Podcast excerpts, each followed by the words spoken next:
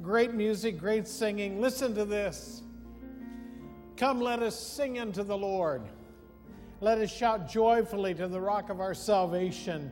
Let us come before his presence with thanksgiving. Let us shout joyfully to him in the Psalms. For the Lord is a great God and is a great king above all gods. In his hand are the deep places of the earth. The heights of the hills are also his. The sea is his, and he made it. And his hands formed the dry land. Oh, come, let us worship and bow down. Let us kneel before the Lord our Maker, for he is our God. We are the people of his pasture. We are the sheep of his land. And the great shepherd watches over every one of us because he loves us. He's done so much for us. Let's pray together, shall we? Father, we thank you for this incredible day that we call the Lord's Day. Father, we are here for one purpose, really, and that is to just lift up the name of Jesus Christ the Lord. We lift him up in our music, we lift him up in the presentation of our puppets. We're going to lift him up in the Word of God this morning. We're going to lift him up as we pray. Father, we thank you for every aspect of this service today because I pray that in the mighty name of Jesus Christ, that something today is going to touch the hearts of every person that's in this room. Every person, no exceptions, are going to be touched by God this morning. Father, we sense your presence, but I pray that your presence would fill this room like a mighty cloud, and may the touch of God be upon every aspect of what we do. Father, I pray that you'll encourage that person that just needing a, just needing a good word that's going to lift them up.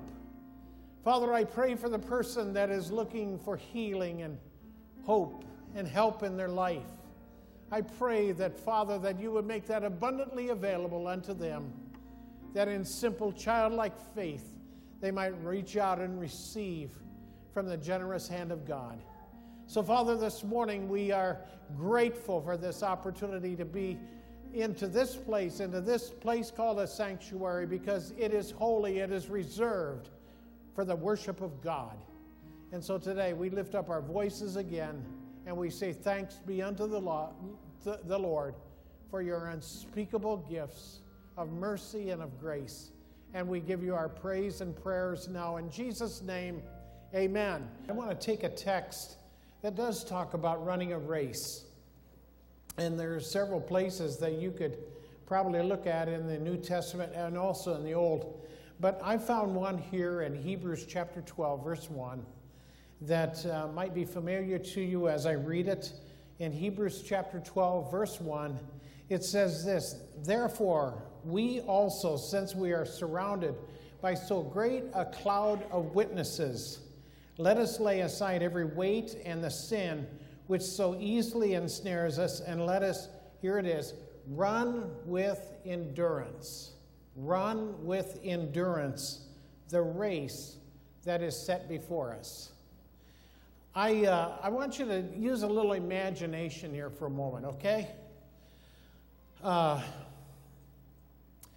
let's, uh, let's kind of imagine here we are Sunday afternoon, coming into Sunday afternoon, and you know, you've been to church and you watched the puppets, you've had coffee, you've eaten some uh, wonderful snacks back there and everything, and then went to, had dinner somewhere, and now you're home, and, and uh, you just kind of, you know, laid back on the couch,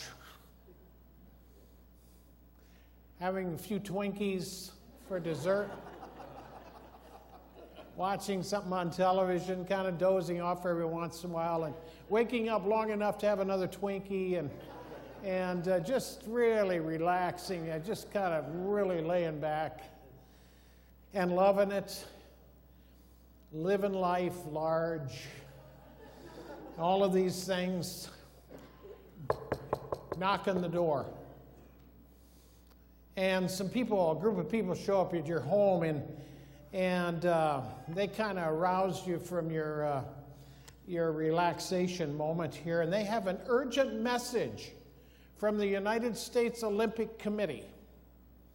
And the committee has taken the names of the vast number of names here in America, they put them into a computer, and this computer did all of its thing and everything, and it popped out your name.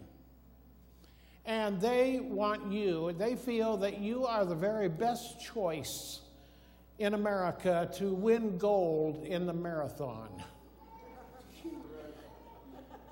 Well, you know, computers are always right, aren't they? And so, anyway, you're confronted with this thing the possibility of a gold medal, and you know, you kind of, wow, that's, uh, that's kind of a shocking idea that, uh, that kind of hits you like a, wow, that's something else. I have to believe you'd be surprised. This is probably about the furthest thing from your mind. You know, the greatest distance that you've been running is from the couch to the refrigerator and back. Once you did get into a training program, and that program was you oh, go through the front door and down to the end of the sidewalk to the mailbox and back, and you were panting, and you know, I couldn't hardly wait to get into the La-Z-Boy recliner, and you're exhausted. But then you realize the shock of this announcement you're going to be surrounded by the elite athletes of the world. And it's time to get into training. And um, because the goal is to reach the highest level of the podium isn't it? We want to stand on the top rung. We want to get the gold medal. We want to see the flag raised behind us. We want to hear the national anthem. We want to be the winner. And this passage speaks about a race. It's a race that uh, it's going to take everything we can to do well. It's a race that is run by followers of Jesus Christ, and it's a race in which we, we don't have a say in how the course is laid out, do we? I've talked to some of these cross country runners in high school, and some of them run on golf courses and everything, and, and golf courses are generally very well groomed. The, uh, the grass is not long. If you go to the Humboldt cross country course, the closest you will get to it is you can see it across the river. Because they run a course that is uphills and downhills, and, and there's stumps, and there's trees, and there's rocks, and everything else. You've got to jump over these. I, I, I mean, you've got a son, I think, in cross country. And I should have had him up here. He could have easily attested to this. This is cross country. It really is country, too. And it's a tough course. And it takes training, it takes discipline. It takes, uh, it takes a, a heart desire. It's, there's got to be something inside you that says, I want to run well. I want to achieve. I want to do my very best. And I want to win. And it's a hard thing to do, it's difficult. This Christian race is often referred to as a marathon. It's not a sprint. Our puppets explain that to us. There's no sprint involved in this. The, the rabbit uh, thought he was in for a real quick sprint. This is going to be over quick. The tortoise had the right idea. He carries his own bed with him and, and recliner and everything else. Paul uses imagery near the end of his life in 2 Timothy chapter 4 verse 7 he says this. It's a, it's a remarkable statement by the apostle. He says i fought the good fight. I have finished the race.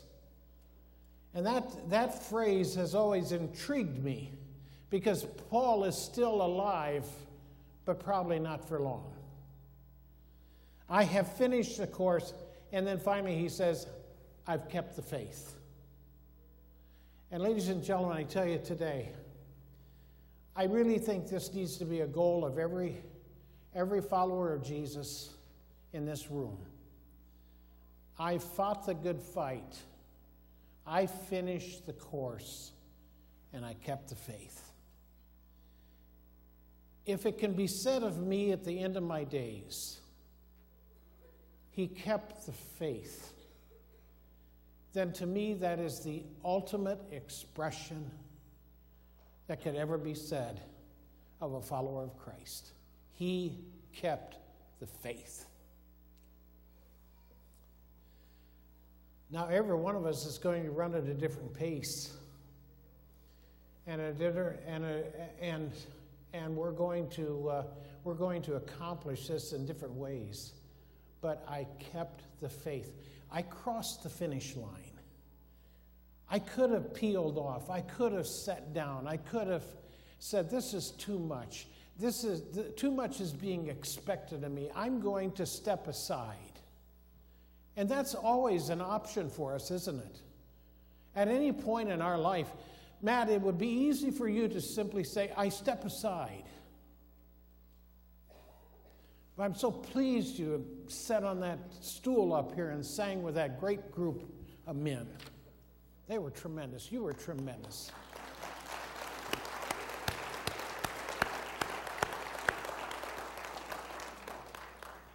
It would have been easy to say, well, they prayed for me and it didn't work.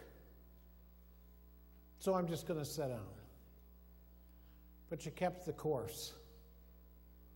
But you haven't finished the race yet, by the way. But keep the faith. Paul's reflecting on his own ministry, and he never gave us. Uh, he never decided to sit out one day. I don't, I don't think Paul was a kind of a guy that said, listen, I'm going to take the day off. I'm just going to sit on. I'm just going to kind of cruise for the next few months or anything like this. I, Paul didn't set it out. He was on course. He was pressing on. He finished the race, and most important of all, he kept the faith. Paul had been given a trust, and despite all the trials and all the difficulties, he remained loyal in that. I want to, I'm going to just turn real quick here. I've got a moment. Over to Second Corinthians chapter 11. To kind to give you an idea here what, what Paul is doing, I'm going to give you a little dab of background here.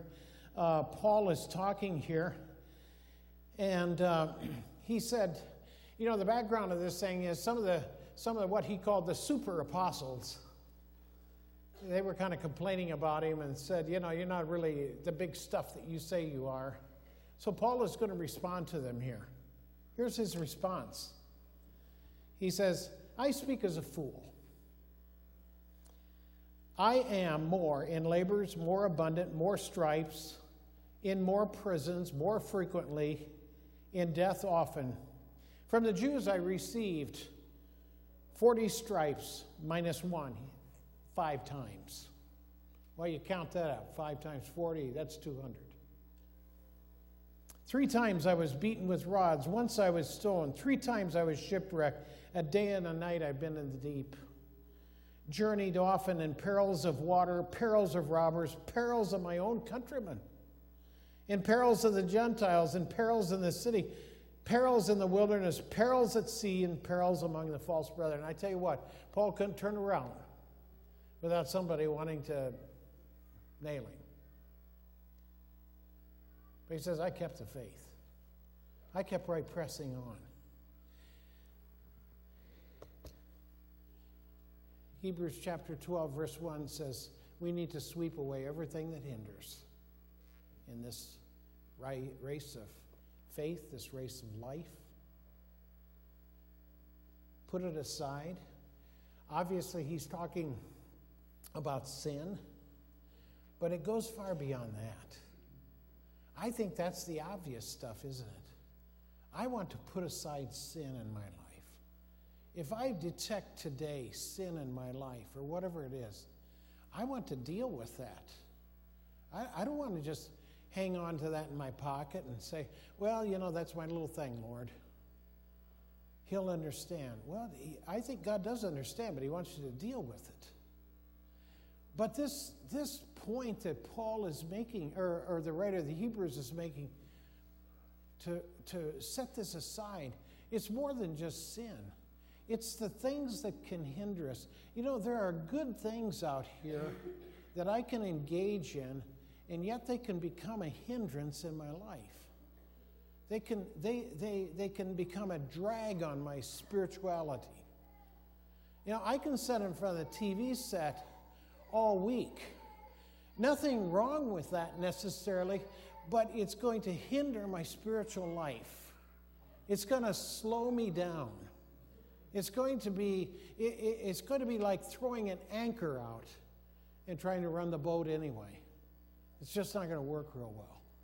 And so the, the, the, the Bible's saying, I need to deal with these things. I need to put these aside. I need to set them out of my life. I need to have a liberty in my life that, that I can run this race and win it well. We're in it for the long run, folks. This isn't, this isn't a sprint. The puppets said so, and they're right. It's not because they're puppets, it's because God says so. We've got a long race here. And we have to have a solid focus on Christ and not grow weary in this fight against sin, against the world, whatever it is. You know, today, there's so much stuff today. It's, it's amazing. I was having a conversation this week with somebody, and I said, You know, there's stuff today that are going on that I never dreamt would be a part of our life and that would be demanding on our life, that would insist on our attention here or here or here. And yet it is, it's a part of it. And, and God is asking us to be people of diligence, people of, that, that, that are steadfast, that are not, we got to be people that are not just going to fold up and, pro, uh, and, and just lay down on the job, but to ask God to give us a supernatural strength. We can't do this in my own strength. You can't do it in your own strength. We've got to have the strength and the work of God at work in our life, and God will help us in that. All you've got to do today is ask Him. Just ask Him. There may be an area of your life that it's just, you know, you just realize this morning, you know, I just need to deal with this particular. I kind of do this, and I really need to modify how I live in that particular area. And I guarantee you this God will help you. Don't be embarrassed to ask Him for His help because He wants to help us. God's not against us. He's not against us. He's not a, a bully kind of a God that says, if they step out of line, I'm going to whack them. That's not God. You won't find that picture in the Bible because He wants to help us. If you're going to compete, it means you got to get into training, right? The guy on the couch realized that. I got to get off this couch. I got to get rid of these Twinkies. And I don't mean set them on the table and eat them all real quick. I mean get them out of this place. Get them out. I have a sweet tooth. You get me around candy, and I tell you what, I, uh, I know what to do. And it's, I, I blame my mother on that, God bless her, because she has one too and I inherited it. But I've got to deal with that because I just had uh, I just had a blood test here a week ago, and I got the results back, and the doctor says, "Hey, there's a few things you might want to think about changing. Uh, what are you eating?" Said, "Gee, oh, I'm just eating what my wife puts in front of me." Solve that one real quick.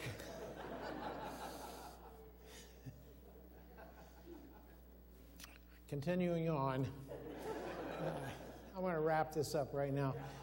I got it. And then I'm running out that door. Wait a minute, the car's over there.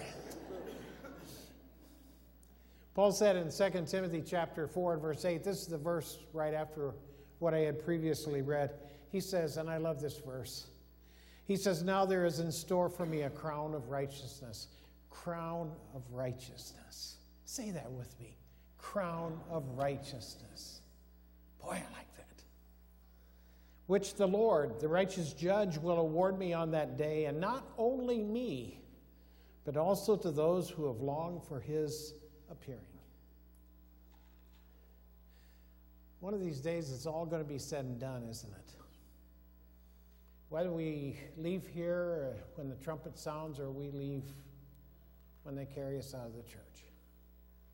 But I can tell you this those who have been faithful, enduring in the race, not just sitting on the sideline watching the race, but in it. Folks, you've got a crown of righteousness. and that's going to be something else.